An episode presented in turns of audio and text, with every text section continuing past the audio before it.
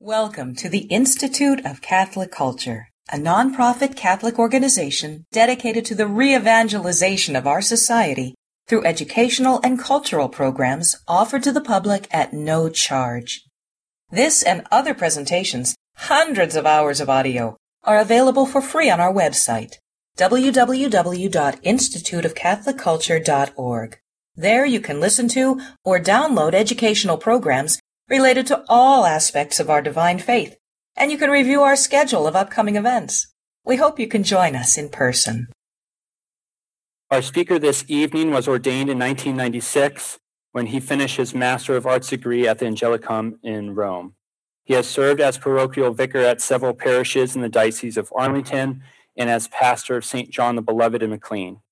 He currently serves as the Episcopal Vicar for Clergy, Director of the Permanent Diaconate Program, and Pastor of St. James in Falls Church.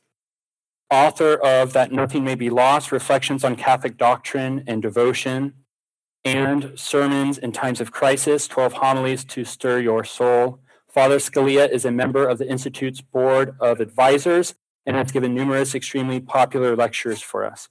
We're pleased to welcome back such a wonderful priest and friend Please join me in welcoming Father Scalia. Thank you.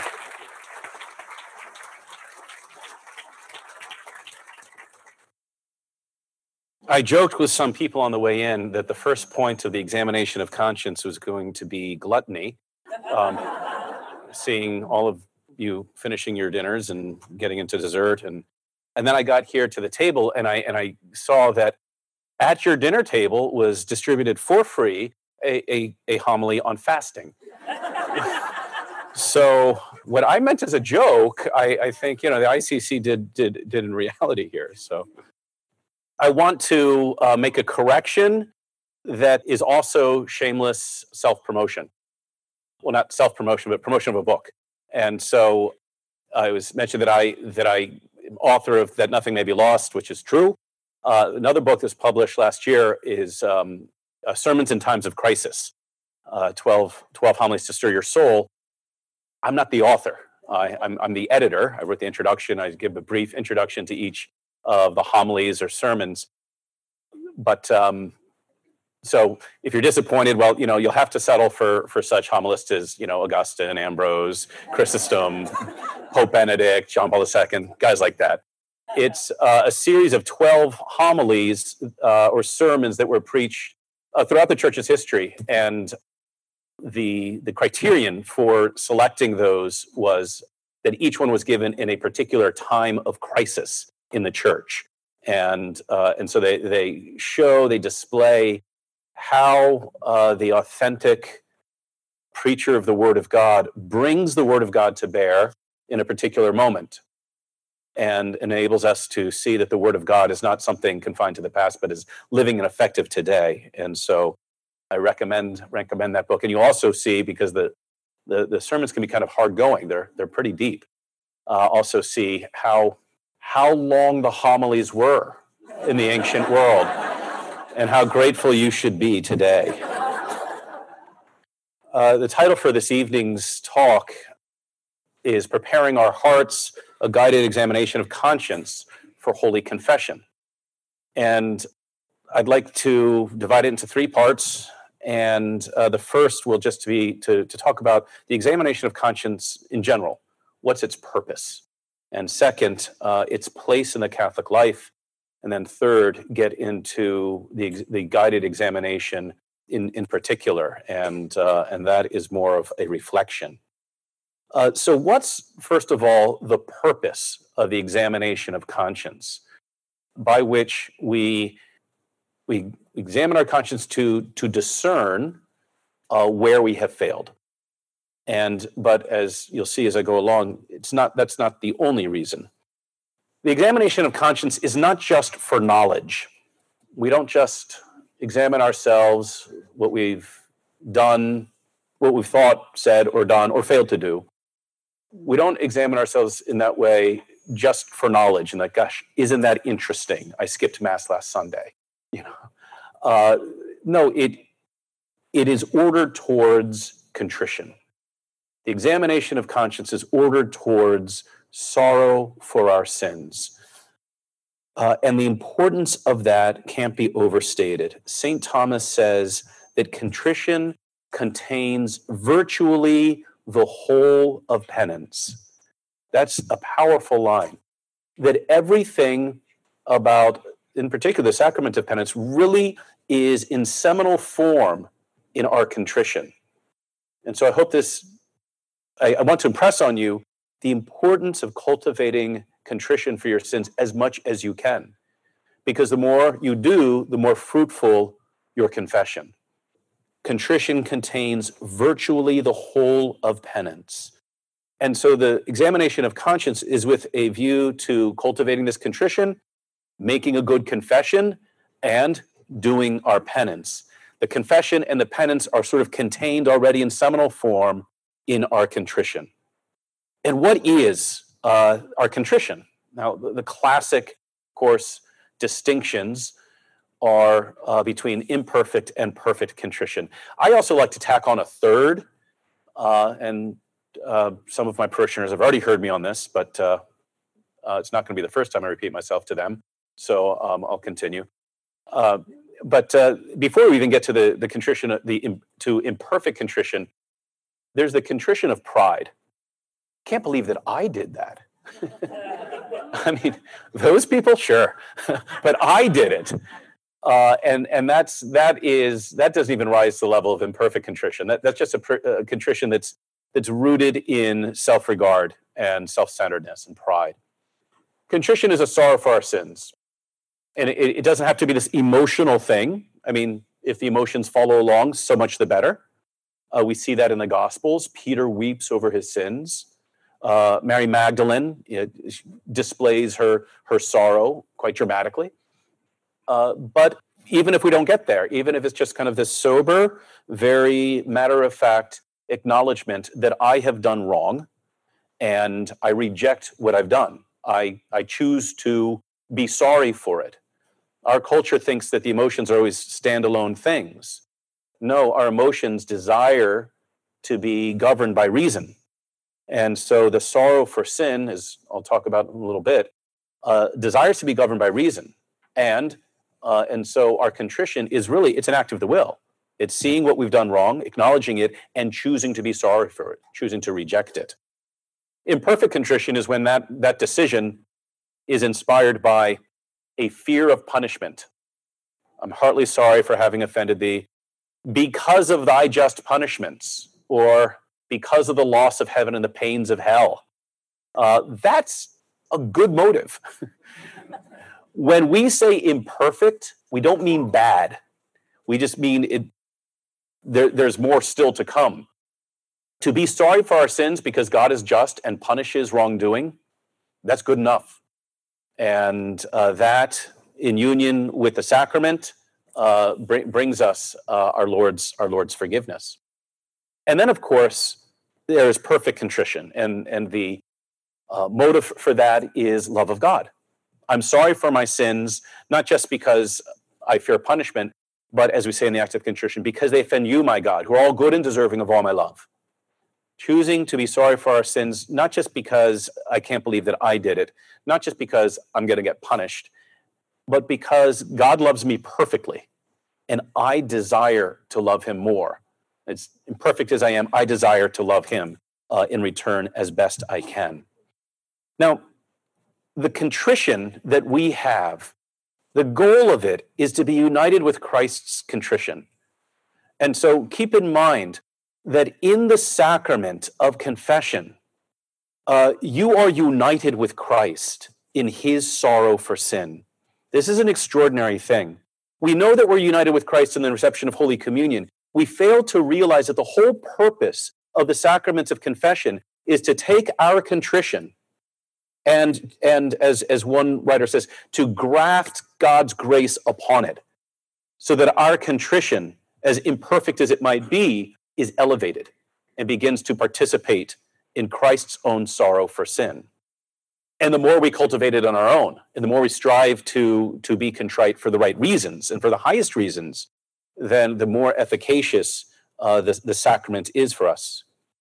Uh, the catechism says this uh, regarding imperfect contrition. says such a stirring of conscience can initiate an interior process which, under the prompting of grace, will be brought to completion by sacramental absolution. And, Saint, and this is drawing on an observation that St. Thomas makes. He says that the minister of confession acts as the complement. In, in other words, he completes what the penitent is bringing. The penitent is bringing that contrition, and through the, the, the, the ministry of the sacrament, through the ministry of the priest, that, that contrition is completed. Or, as he says elsewhere, the sacrament is perfected by that which is done by the priest. And so, again, this is a sacrament that depends greatly on our preparing ahead of time, our examining our conscience well, uh, asking the grace of the Holy Spirit to help us examine our conscience, choosing to be sorry for the highest reason, asking for assistance in doing that. And then th- that's all before we even perhaps even go to the church, much less go into the confessional. Dom Marmion, uh, who is uh, one of the greatest writers, um, well, the past, what, 100 years, uh, he puts it this way Contrition, like the other acts of the penitent, takes on a sacramental character. Think of that. Your contrition, as imperfect, as flawed as it might be, takes on a sacramental character. In this sacrament, the hatred of sin that Christ experienced in his agony and on the cross passes into our soul so as to produce there the destruction of sin. The downfall of sin effected by Christ substituting himself for us in his passion is reproduced in the penitent. The contrition remains what it is even outside the sacrament, an instrument of death to sin. But in the sacrament, the merits of Christ raise this instrument higher, infinitely, so to say, and give it a sovereign efficacy. This is a, a beautiful thing. You know, an, an analogy here is uh, for all of you married couples, the imperfect love that that you brought to the altar on the day of your marriage. And I'm sorry, but it was imperfect. Okay, um, uh, uh, and probably still is, by the way. Um, uh, that was made that that love you have for one another was sanctified and and it be, became uh, by the grace of the sacrament now becomes a a means of grace for you and so in this sacrament he takes something that is flawed and imperfect and he elevates it i know what you're thinking it's even more so in holy orders right another writer says um, says this, describes it this way. In the sacramental drama of penance, what takes place is nothing less than that the sinner joins the suffering Christ. He enters into the mind and the work of the expiating Savior. Here, a mystical union with the expiating Christ takes place, in whose power the penitent even exercises and takes part in a certain redemptive function. Extraordinary what, what, the, what the sacrament effects. Our contrition, is elevated and takes on an efficacy, a sovereign efficacy, as Dom Marmion puts it. But then also, our penance is a participation in Christ's own sacrifice. You know, when you're assigned a penance uh, in, in confession, no penance you do can ever atone for any of your sins, ever. Uh, the whole purpose of penance, of your doing penance, is to unite you with Christ on the cross. And so that your, your acts of sacrifice uh, in atonement for sin take on uh, an efficacy not on your own, but by way of the sacrament and because now they are united with Christ on the cross. But all of this, again, is in seminal form already um, in, our, in our contrition. And the examination of conscience has as its goal uh, producing the highest form of contrition uh, that, that, that, we can, that we can find. And, and so it has this great importance, which brings me to the next section, second part. The place of the examination of conscience in the Catholic life, or sometimes it's simply called the examen. If you look in the Catechism in the sacrament on penance, it doesn't just get just to the to the sacrament. It talks about the various forms of penance in Catholic life. When we talk about penance, unfortunately, we we confine it just to the sacrament. Uh, or if we broaden it from that, it's just in Lent. Okay, but we're not letting it go anywhere. Okay, maybe Advent, but th- that's it. right? Uh, but this should characterize the, the, the Catholic life uh, at all times. There should always be uh, the spirit of penance that we're trying to deepen within ourselves. The Catechism calls it interior penance. The more uh, traditional uh, term for it was the virtue of penance, which I'll get to in a bit. Uh, and so the examination of conscience, or the examen, as it's sometimes called, uh, has an essential place in the Catholic life. If we are not observing it regularly, then we're actually not really living our faith as much as we should, or in the way that we should. So, in this regard, there is first of all regularity.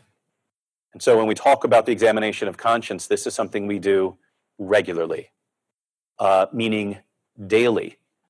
All of the great spiritual writers, even the mediocre ones, um, will say, you know, a daily examination of conscience. Uh, and sometimes they'll say, you know, twice a day. So on a daily basis, examining how the last 24 hours have gone. This is a very important spiritual discipline. If you desire to have kind of a structured, regular uh, spiritual life and to make progress, this is essential. And if it's not there, you're really not going to make progress. You might regress. One way of understanding uh, the examination of conscience, whether there's um, it, it's kind of a classic uh, analogy, is to a, a merchant uh, at the end of the day. You know, what is he doing? He's looking at the ledger and he, he, he's going over everything and he's, and he's adding things up and he's, he's making sure the books are, are all in order. And if he doesn't do that every day, um, he's not a very good merchant and he probably won't be a merchant much longer, right? Now, if people who are invested in money are doing that on a regular basis and are assiduous about it. How much more so should we be attentive to taking account of what's going on uh, in our souls and, and examining our conscience on a regular basis? Another classic way of describing the examination of conscience is uh, actually to distinguish what um, the tradition calls the general examen and the particular. And so the general examen uh, is, well, it is just that. Since my last examination of conscience, going over the day and the last 24 hours, and where have I failed? In thought, in word, in action, in, and in omission. And, and kind of taking stock of it, uh, giving, uh, well, in the, in the Jesuit tradition, uh, or Ignatian tradition, it, it would be 15 minutes. That's, that's a long time. Okay. And that's really kind of the cent- that, that's that's central to Ignatian spirituality is really applying yourself very um, assiduously to a long examination of conscience. I'll get to that in a little bit.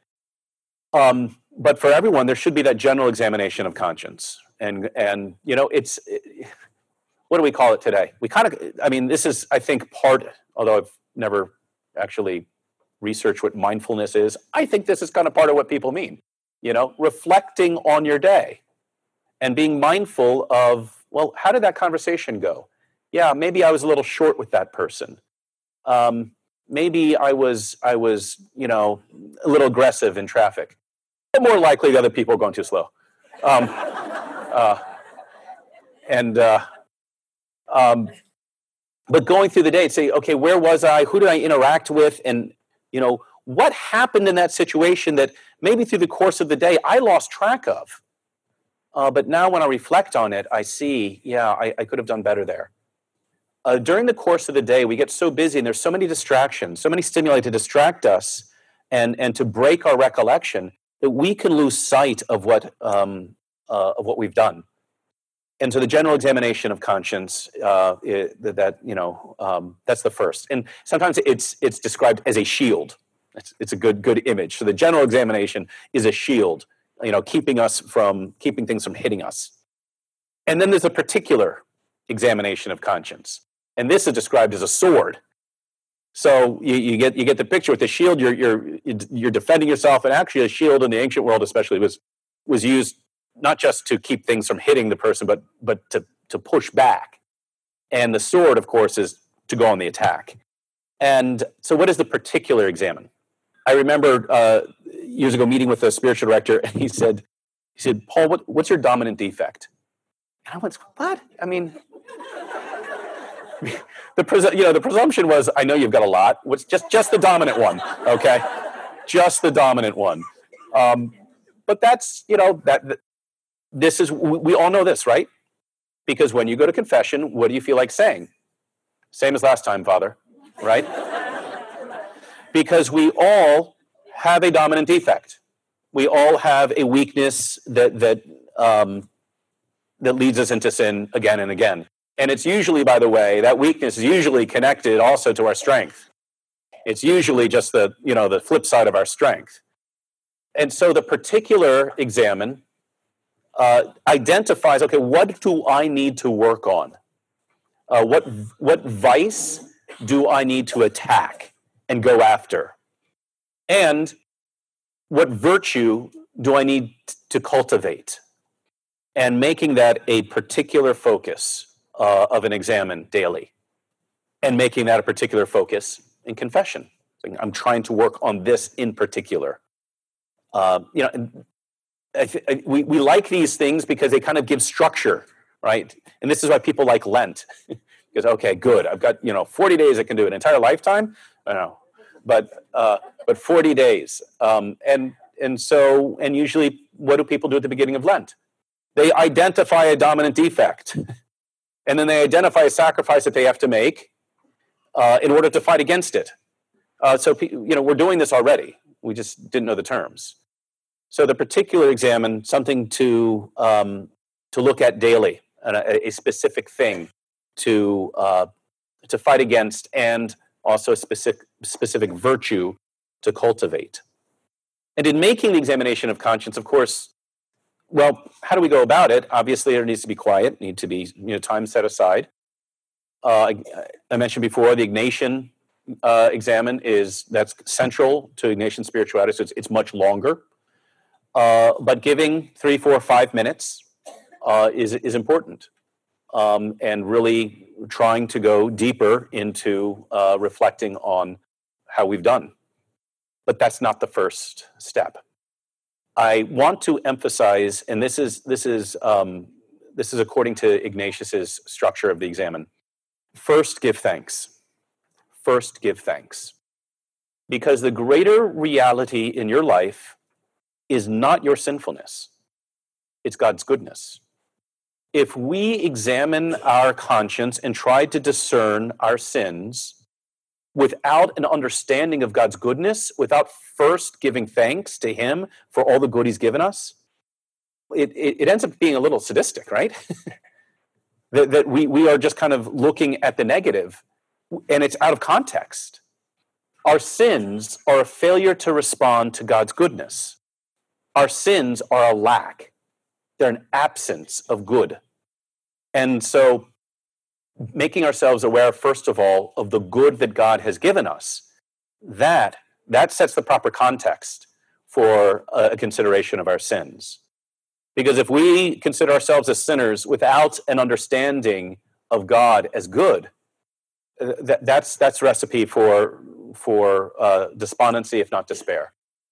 So i encourage you when you place yourself in the presence of god remind yourself of god's presence the next step should be to go over the past 24 hours, however long since your last examen, and consider uh, all of the gifts that God has given you.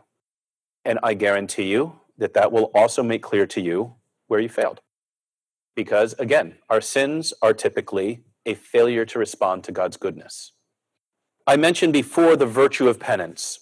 And this really, I think, emphasizes the place of the examination of conscience in Catholic life. The current catechism refers to it as interior penance, uh, the Catechism of Trent and uh, St. Thomas pr- uh, prior to that refer to it as the virtue of penance. Uh, what does a virtue do? Every virtue is meant to put order into the emotions. Wouldn't that be lovely, right? uh, because we know that very often what leads us into sin is disordered emotions anger, lust, gluttony, right? the virtues are help to to restrain the emotions so that they are at our service and that we're not enslaved to them. The emotions are good servants, bad masters. The virtues make them our servants.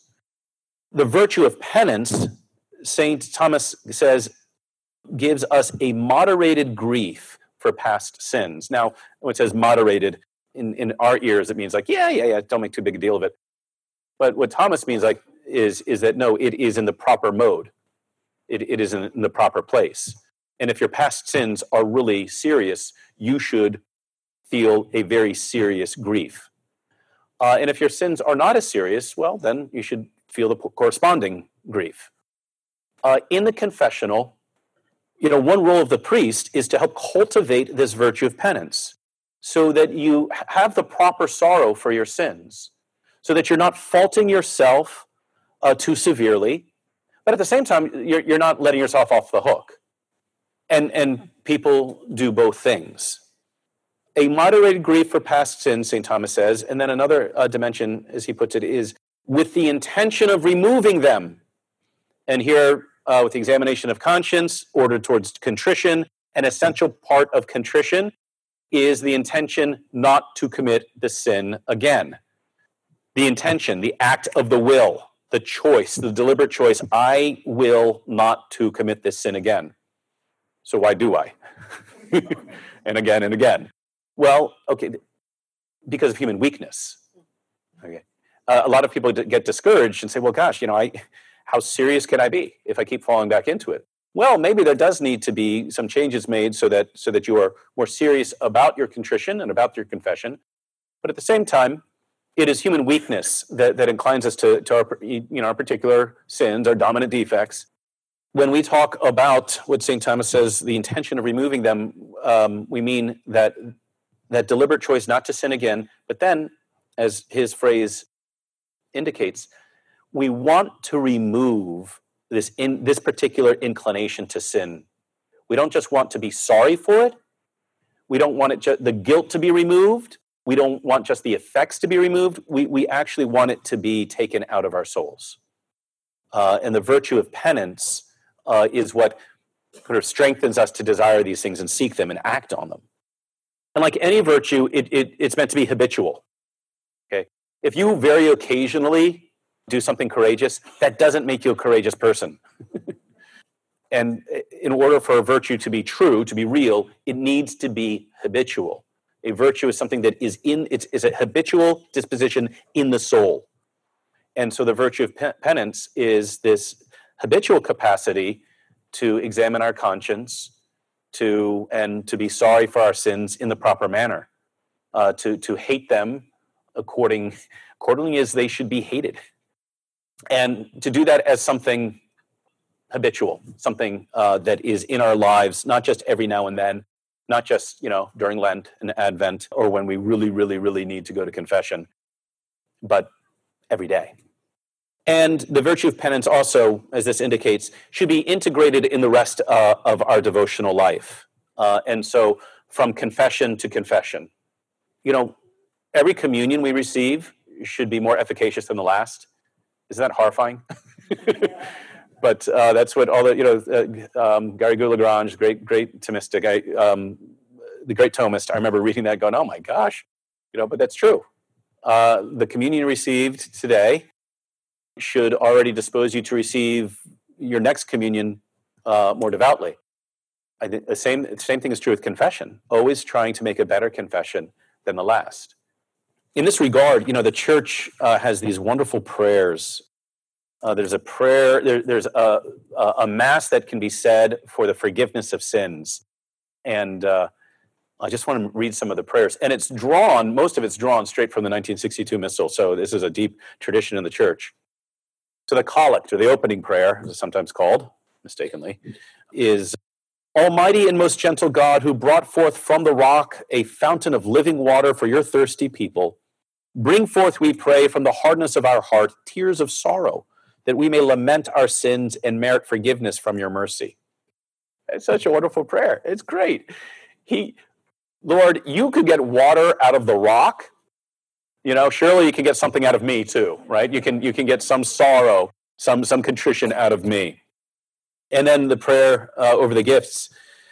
Look mercifully, O Lord, upon this oblation which we offer to your majesty for our sins, and grant, we pray, that the sacrifice from which forgiveness springs forth for the human race may, may bestow on us the grace of the Holy Spirit to shed tears for our offenses now, what you're doubtless noticing is that is that these prayers give an emphasis to being sorry for our sins um, and increasing that sorrow. Because although some people are too severe themselves, that's probably not the dominant defect of our culture, is it? Um, I, I, think that, you know typically what we need is is is a deeper sorrow uh, for our sins, and you know, and and and another thing about, about a virtue is that once a virtue is in you know, sort of in the right spot, there can never be too much of it, right? You can't have too much faith. And I'm, whoa, that's that's enough. um, you, can, you can you can never have too much charity, and the virtue of penance.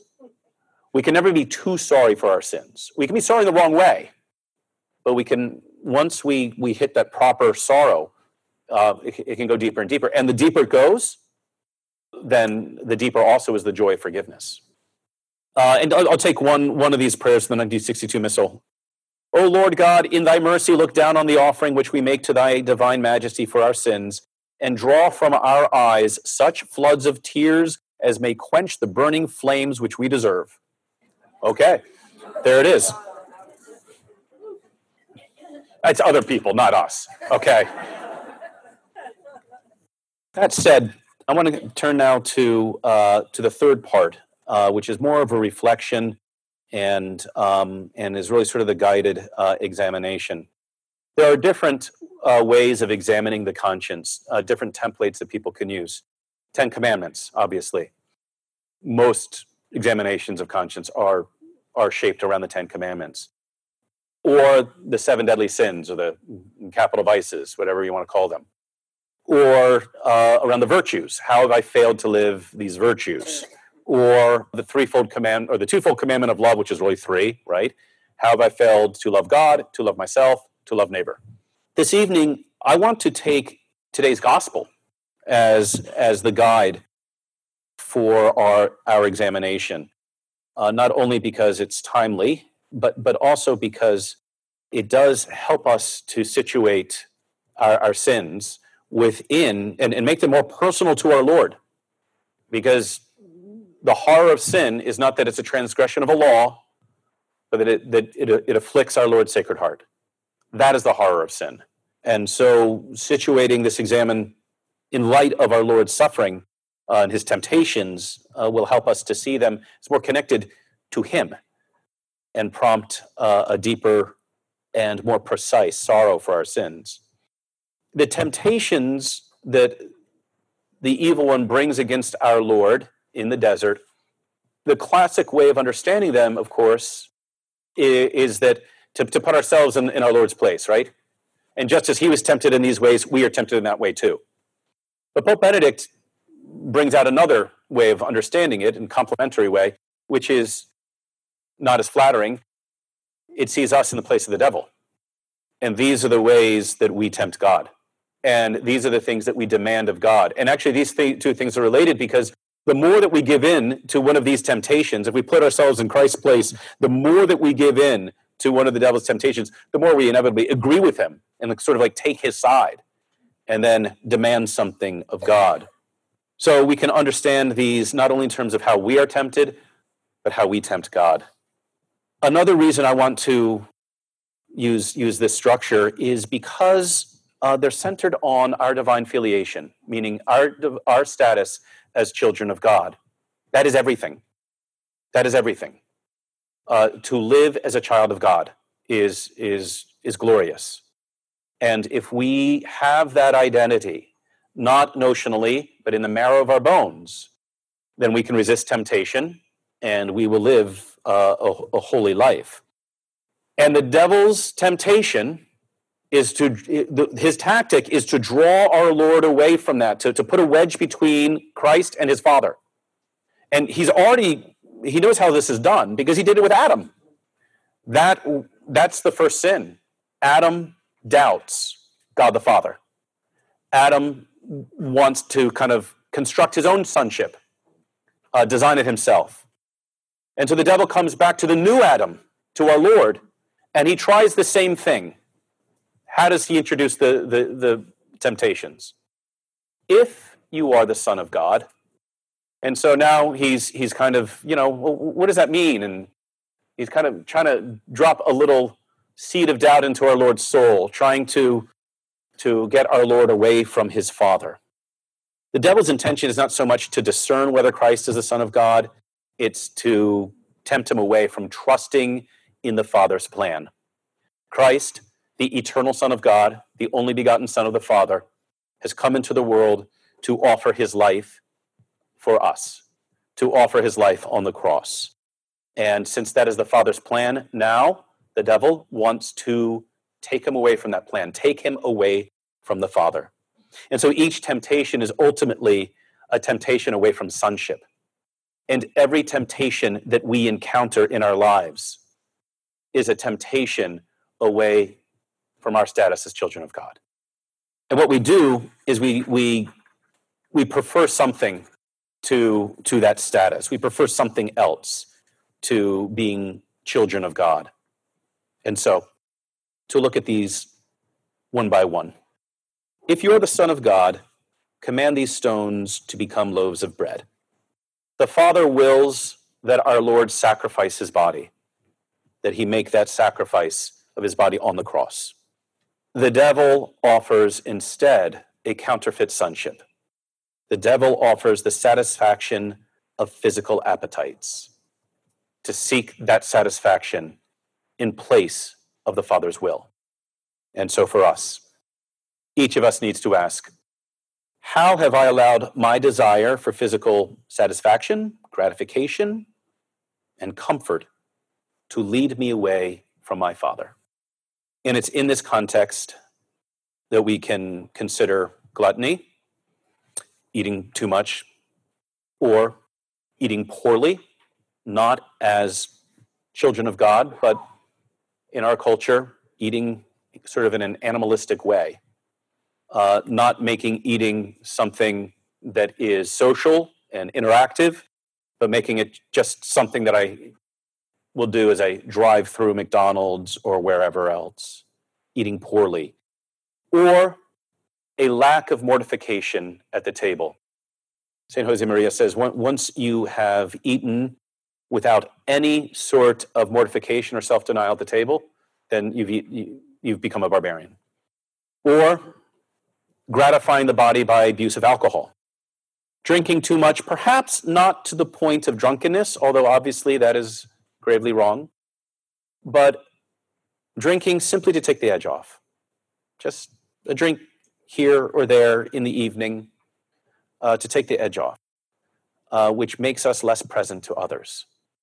When was the last time I fasted when I didn't have to? When was the last time I abstained from meat? when I didn't have to, or abstained from alcohol? How have allowed my desire for physical satisfaction, gratification, and comfort to lead me away from my Father? Lust is another way in which we fail in this, allowing the sexual appetite to dictate and to draw us away from our Father. Sexually impure thoughts, words, actions. Not turning our eyes away from the soft pornography that characterizes our culture. Sloth. Sloth is not simply laziness, it's not just a physical laziness, but it is a, it is a spiritual sadness. And it's a spiritual sadness that is connected to, well, not wanting to sacrifice, not wanting to submit the body to the spiritual good of following our Lord. And sloth takes the form of a certain entitlement mentality. I've had a long day. It's been tough. I deserve to binge watch whatever silly show. Uh, this is my time. Sloth is at the root of most use of pornography in our culture. It is not a, a man living a vibrant life who seeks out pornography, but one who is afflicted by sloth, who wants to indulge rather than strive. Skipping Mass comes from this because the man dominated by sloth does not want to rest in the Lord. He does not want the rest that characterizes the children of God. He wants a different kind of rest. He wants his own kind.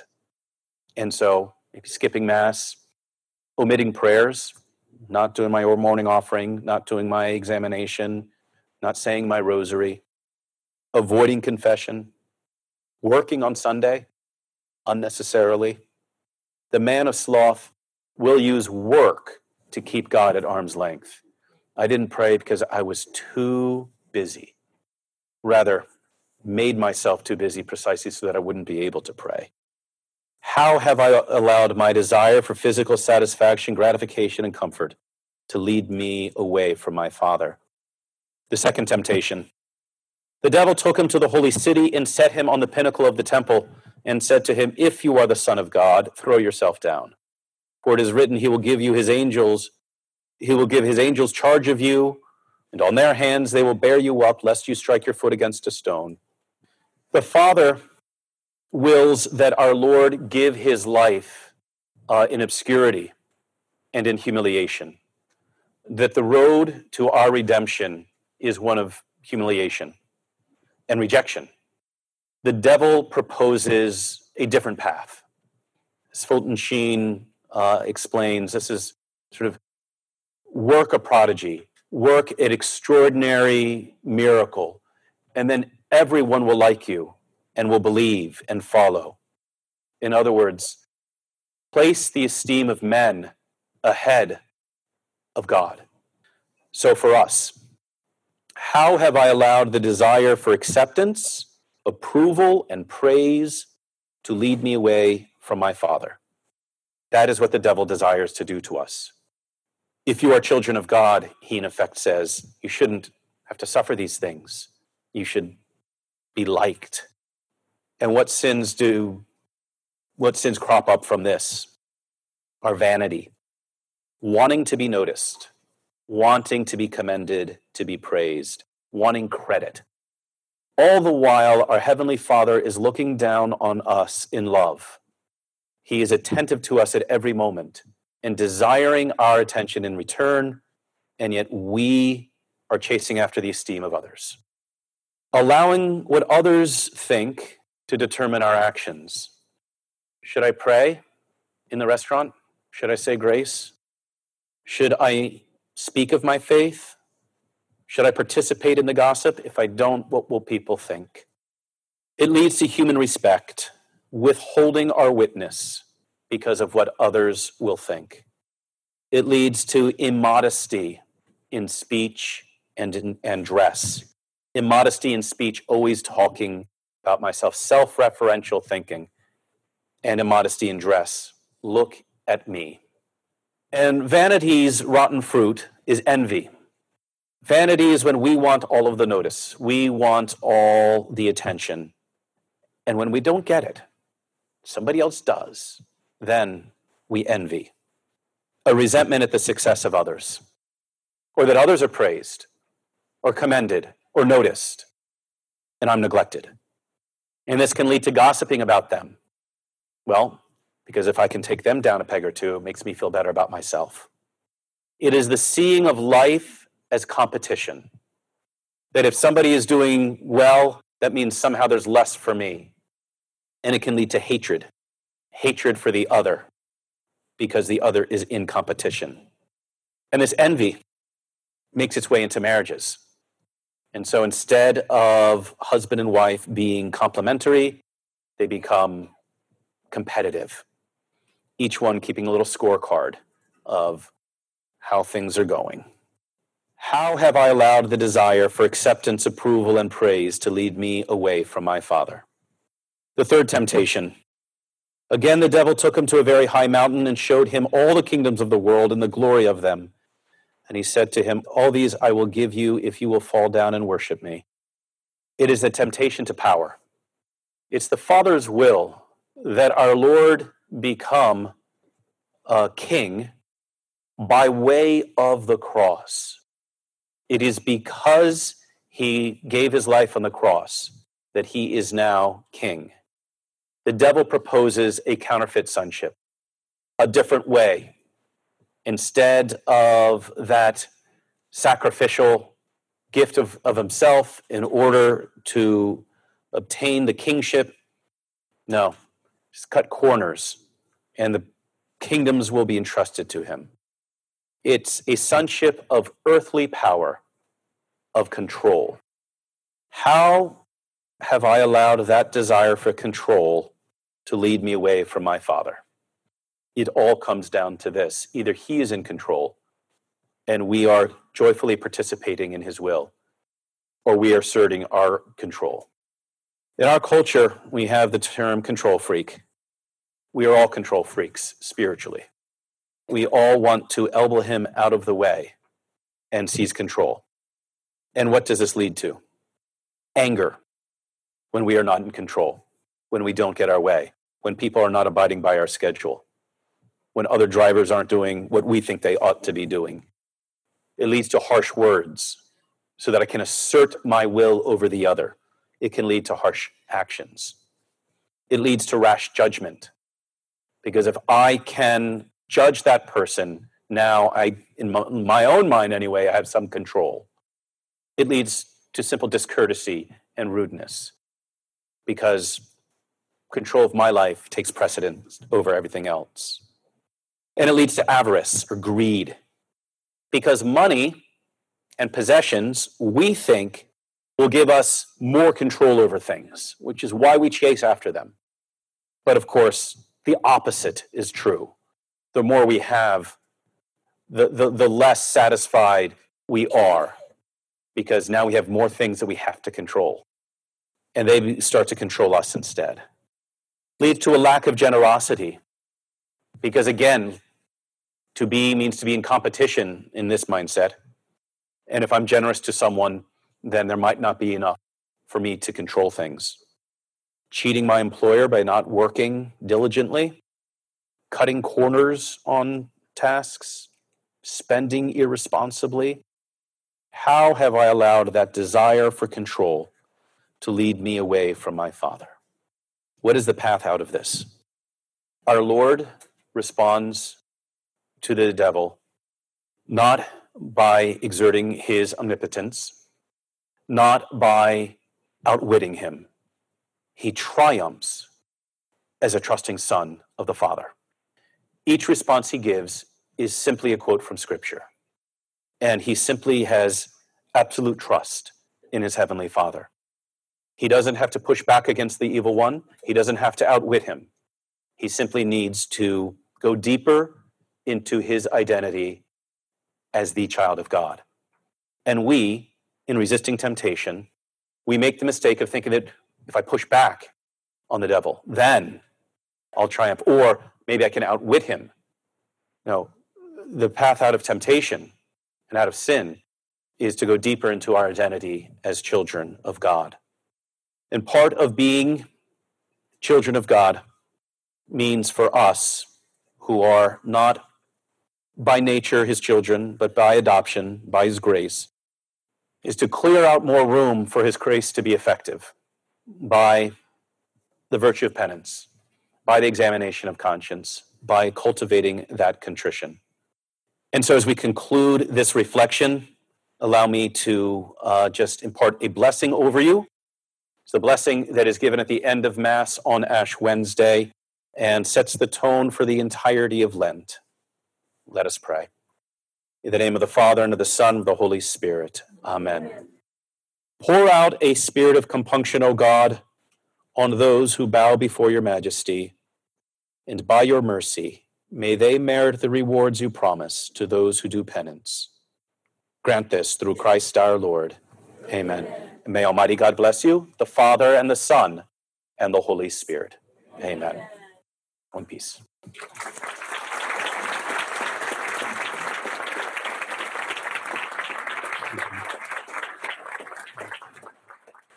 Thank you so much, Father. Thank you, Father. Do you have any suggestions on how to balance zeal with scrupulosity? Okay, yeah. Um, well, that, that actually touches on something that I mentioned earlier, which is how our our strengths um, can become our weaknesses, right? And um, so uh, I would say the, the sort of the flip side of zeal, the way it becomes our weakness, is is not by way of scrupulosity as much as it is uh, zeal can lead to people being judgmental or harsh, and uh, uh, and, and, so and this is what you know the, the devil he manipulates our weaknesses. We know that he also manipulates our strengths, and so he'll he'll encourage zeal uh, to the point where you know it, it, becomes you know you're you're running roughshod over people. Uh, as a friend of mine said, he says he, said uh, it was like I had beaten someone over the head with a monstrance. okay descriptive okay? Okay and and so um yeah that's um scrupulosity. Now uh there's a, i think there's a scrupulosity which is just you, you know you're being too sensitive about things or you're you're but the, there's also scrupulosity that, that can be that, that is more psychological. That's not what we're talking about. We're talking about just this the zeal that that can you know okay now you're, you're applying it too much okay and so um, yeah that can, that that can be a danger. One way in which our strength can become a weakness.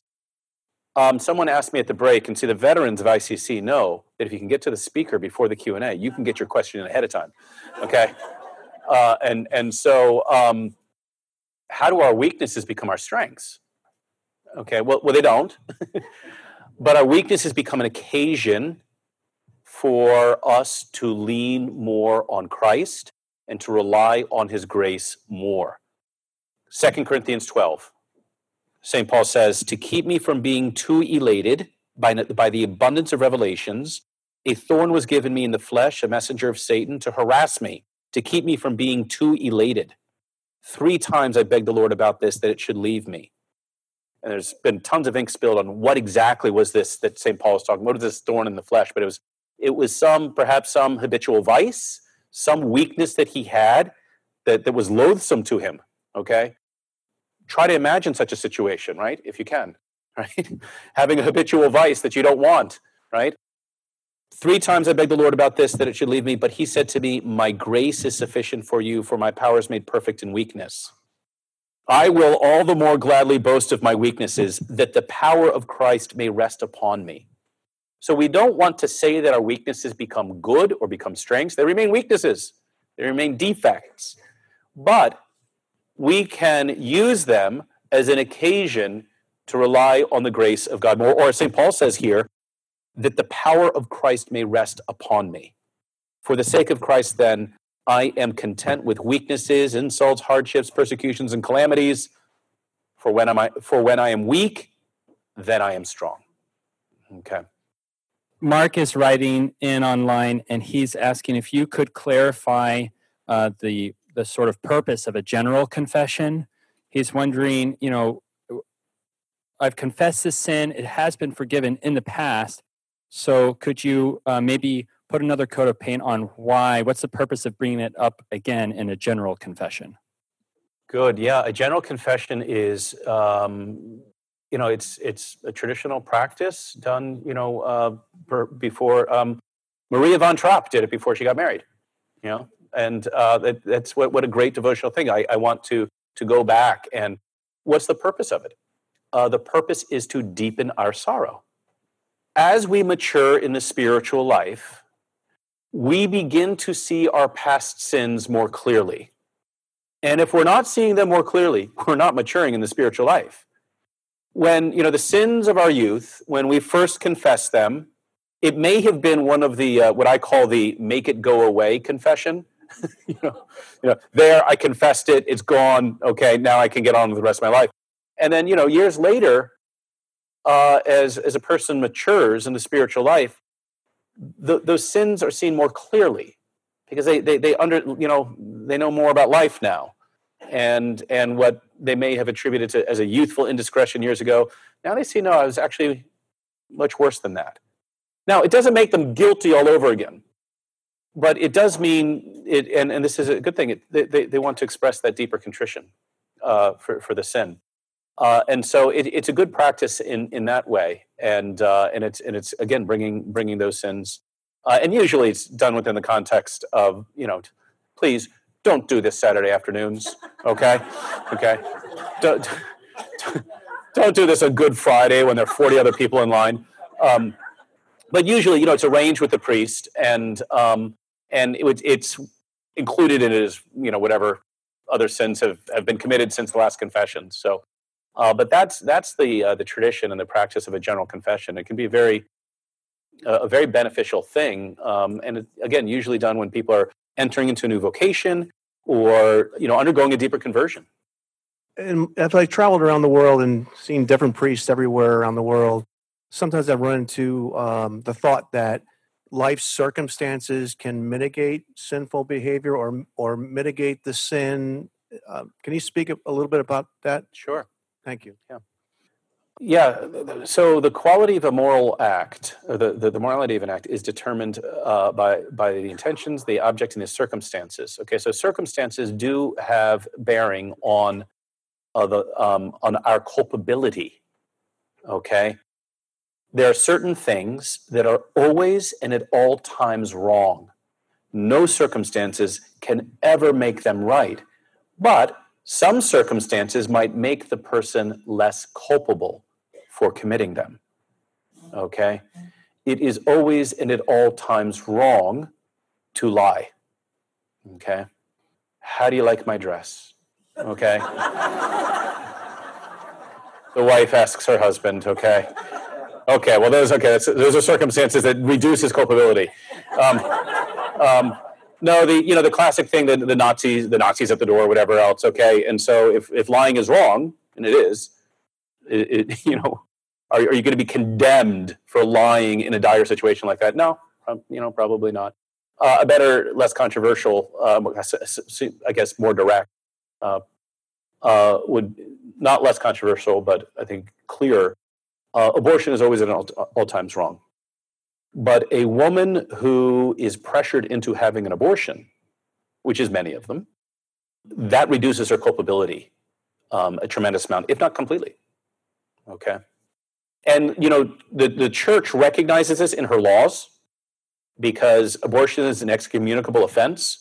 Whoever participates in procuring a direct abortion is, by that very act, excommunicated, provided that the person knows that that penalty is attached to it and the person is doing that freely okay and so this helps us to understand how circumstances can reduce culpability okay circumstances might also change uh, the nature of a sin well to so for ex- the classic example is a starving man taking a loaf of bread that it's is that stealing the traditional answer is no he's a starving man and uh, the goods of the world are meant to benefit everyone uh, private property is the way that we are to extend this to everyone. But if a man is starving uh, and he steals a loaf of bread, it's not, it's not technically not stealing. It's been the classic um, explanation. And this is why an examination of conscience is so important. Uh, you know, explaining these things in the confessional. Okay, and this is why confession is so important because you, you have an external auditor there helping you to you know look at your books, look at the ledger, and uh, you know he might look at it and say, "Yeah, you got everything right." And he might look at it and say, Whoa, you're, you're reading this all wrong. You know, Father, I, I skipped, I, I skipped Mass on Sunday. Well, why did you skip Mass? Well, Father, there was snow, and I'm there's three feet of snow, and I'm 80 years old and confined to a wheelchair. And uh, okay, okay, okay. That that's when it's helpful to have somebody say, okay, you know what? That's probably pro- probably not a sin. Okay. So Thank you, Father. There's uh, one last question coming in. It's kind of a combination. Multiple people are writing in. They sort of started this practice of trying to go to confession more regularly, but they've hit this place where either they are like just coming up with what seems to be small things, trivial things, and they feel a little bit silly uh, repeating those, or um, they're trying to think of sins and they're sort of drawing a blank, but they know it's silly. They know they've sinned. Uh, they're not really sure what to do. If you could give some advice. Okay.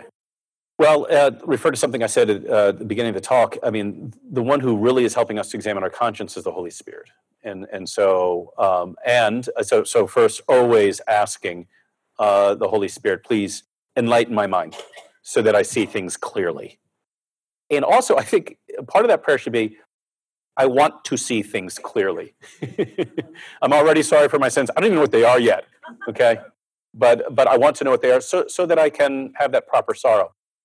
And then again, something I, I mentioned earlier, uh, reflecting on things in light of God's goodness. And so thinking, okay, what are all the good things that God has given me today? And from the, the most obvious to, to the, the most obscure. And how did I respond to those? I think that would be a good way of, of um, sort of making the confession more and more precise. Yeah, I go, go with those two, those two things. And and don't get discouraged when you know you go to regular confession it's the same thing same thing. Thank god you're not doing you know new things right? I mean what? You know hey great news father i got something new. Um, so um, uh, i i mentioned earlier uh, the author um, or the the spiritual writer Dom Marmion um, columba Mar- marmion. He's i think he's blessed now um, no, is he saint? he's blessed. I don't know. Anyway, you should read him, no matter what he is. And uh, M A R M I O N, his classic, classic work is Christ, the Life of the Soul. Uh, and that's where I drew some of my quotes. Somebody, somebody had asked me uh, about that as well. Okay. Thank you so much, Father. Thank you.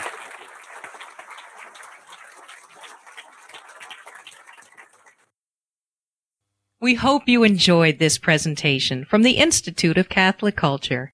If you'd like to learn more about the mission of the Institute and how you may become a part of this important work, please visit our website at www.instituteofcatholicculture.org or call us at 540-635-7155. And may the glory of Christ Church be ever more manifest upon the earth. St. John the Evangelist, pray for us.